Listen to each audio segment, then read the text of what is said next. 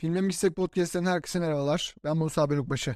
Bugün Seman Başkası'nın programının yeni bölümünde Speak No Evil'ı konuşacağız. Belki duyanlarınız vardır. Açık ara bence 2022'nin en iyi gerilim filmlerinden biri. Yeni bir korku damarı besliyor. Yeni bir korku gerilim damarı bizi bekliyor. Sonundaki twistiyle, anlattığı hikayeyle, alt metinleriyle, oyunculuklarıyla çok sağlam bir film. Konusu ise tatil için İtalya'ya gelen Hollandalı bir çift ile Danimarkalı bir çift tatilleri sırasında karşılaşıyorlar.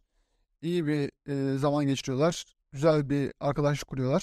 Sonrasında herkes yeni döndüğünde Hollandalı çift Danimarkalı çifte bir davetiye gönderiyor. Evlerinde ağırlama daveti gönderiyorlar.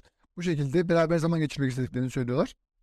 Başta Danimarkalı çift mesafeli yaklaşsa da sonrasında çocuklarının da ısrarıyla gitmeye karar veriyorlar ve Hollanda'ya karşı yola çıkıyorlar. Hollanda'ya çıktıklarında yani eve geldiklerinde aşağı yukarı bir tuhaflıklar silsilesi başlamış oluyor zaten. Ailede bir tuhaflıklar var, bir gariplikler var. Yani İtalya'da karşılaştıkları çiftten eser yok. Daha farklı insanlar. Ailenin yavaş yavaş e, canı sıkılmaya başlıyor ama gitmek de istemiyorlar. Çünkü aile biraz sesini çıkaramayan, sinmiş, tam olarak birey olamamış bir e, aile figürü çiziyor karşımıza. Böyle olunca da bir buçuk gün daha sabretmek istiyorlar. Tabii ki bu bir buçuk gün çok daha uzun sürüyor. Ve olağanüstü bir e, korku filmi izlememize neden oluyor. Filmde ilk olarak aklımıza Haneke'nin nedensiz şiddet tasavvurunu aklımıza getiriyor.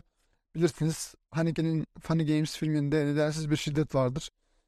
Katiller veya suçlular bir suç işlerler ama bu suçun nedeni yoktur. Yani mağdurlar bize bunu neden yapıyorsunuz dediklerinde hiçbir sebebi yok. Sebepsiz bir şekilde şiddet uyguluyorlar. Speaking Oyval'da da buna benzer bir durum var. Yani suçlular e, Hollandalı aile bir şey yapıyor ama e, bir suç işliyor veya onlara zorbalık yapıyor ama bunun nedeni yok. Sadece diyor ki e, buna sizin verdiniz.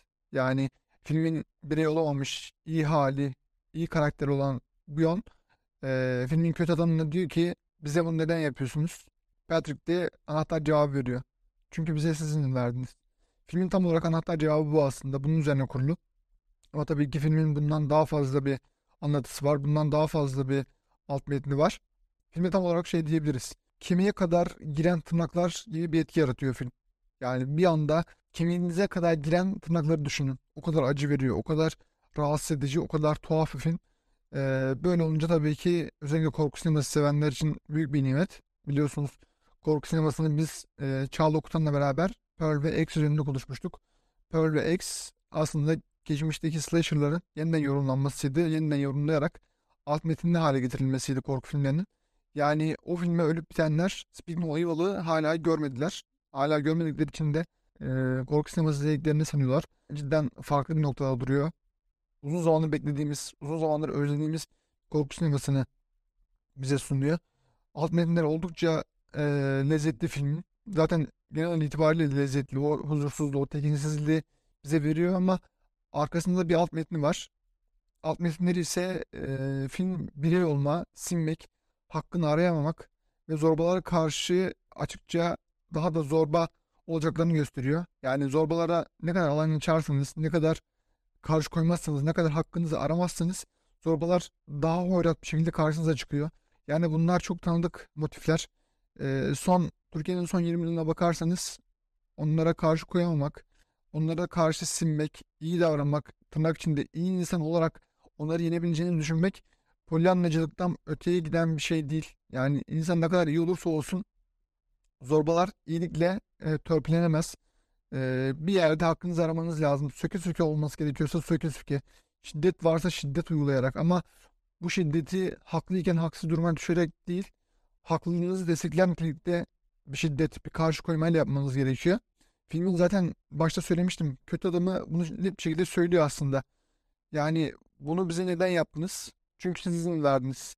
Yani siz zorbalara karşı koymazsanız, zorbalara alan açarsanız, sürekli müsamaha gösterirseniz zorbalar da bundan güç alır. Bundan e, kendilerine görev devşirir ve daha da hoyratlaşırlar. Daha da alanınıza girmeye çalışırlar. Daha da özgür alanınızı işgal etmeye çalışırlar. Bunun sonu yok yani. Bugün şu müsamahayı gösterelim, bugün şu tavizi verdim derseniz yarın başka bir tavizle zorbalar karşınıza çıkacaktır. Zorbalar, faşistler. Bu zorbayı faşist olarak da değiştirebiliriz. Yani buradaki olağanüstü bir twist var. Ee, filmin zaten son 20 dakikasında ne olduğunu bilmiyorsunuz. Yani tam olarak ufkunuz perçinleniyor ve bir darboğaza girmiş gibi hissediyorsunuz. Birey olmanın ne kadar önemli olduğunu tekrar tekrar görüyoruz. Yani burada Buyan ve Louis e, birey olmadıkları için en azından Louis biraz daha birey.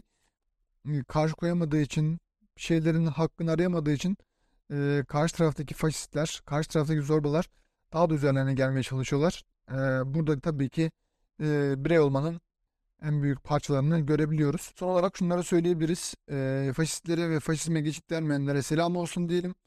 Ve zorbalara karşı birey olup birleşe birleşe kazanacağımızın müjdesini verelim. Hedefimiz bu. Hedefimiz zorbaları da faşistleri de alt etmek.